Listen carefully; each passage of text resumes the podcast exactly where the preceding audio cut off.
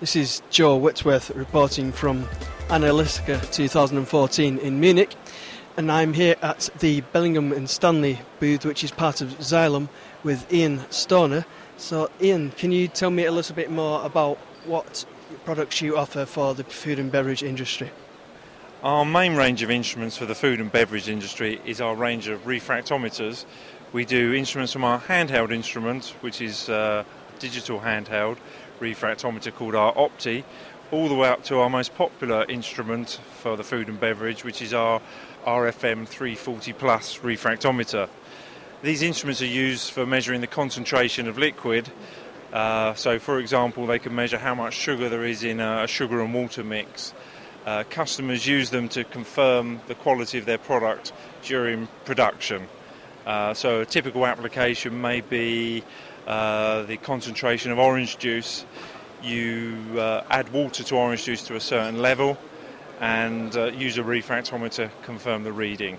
And what sort of things can the refractometer tell you? It's, it's mainly used, to, I say, as a final check. Uh, you might take a finished goods item to uh, a carton of orange juice and put some on a refractometer, and this is a, a good way of just confirming that everything has gone right in the production process. Or you might be using it earlier on in the stage where you're making up batches of products, and uh, you would uh, use it within that manufacturing to confirm that you've got the mixture correct. What action like can be taken once you have used the refractometer? It's a, if you are using it in the earlier stage of productions, if you if your your reading's low, uh, if it was orange juice, you would add uh, more concentrate, and if it was high, you would add more water. It's uh, as simple as simple as that, really. Um, they can be used uh, to measure salt, so you can use them if you're making uh, frankfurters, for example, and making a brine to go with it. The brine needs to be a certain concentration. And this uh, is used as a, a simple quality control. It's a very traditional method, goes back over one hundred years, uh, and is a, an extremely easy instrument to use. It's basically put the sample on top, push the read button, and get the result. So the training is about twenty-five seconds, and, and you're, you're ready to use the equipment. How important, though, is it for the food and beverage guys to use refractometers, though? Like? In lots of plants, a refractometer is one of the main measurements of quality of their products. Uh, every every batch is tested on a refractometer before it goes down to be packaged. So lots of plants base everything on it. Uh, others just use it as an intermediate check through through their process. Uh, it's different plants use it in different ways.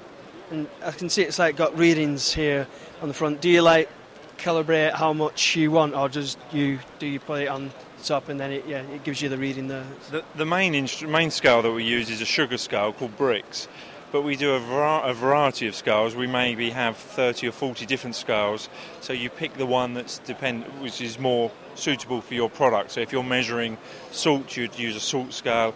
If you're measuring sugar, you would use a sugar scale. But you'd also maybe use the sugar scale not to measure sugar, but as an arbitrary scale. You put the batch on last week and it read ten, you put the batch on today and it read ten, but next week you put it on and it reads nine, you've got a problem, uh, you better do something about it, you're missing one of your products. So it's, it's used as often as an arbitrary scale, mainly for, for that factory's production. Say you can me- measure uh, sugar, salt, and what other things then can be measured on it? Is anything that liquid can be measured on a refractometer. Uh, we often it's often used in uh, food packaging. Uh, if you're mixing up glues uh, for laminates for the uh, packaging of the materials, uh, refractometer can be used for that. It can even be used for the effluent as the as uh, the liquid as uh, effluent comes out of a plant.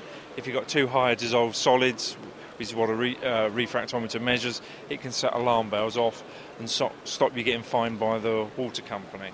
Thanks, Ian. Uh- To your time there. My name's Joe Whitworth, reporting from Analytica in Munich.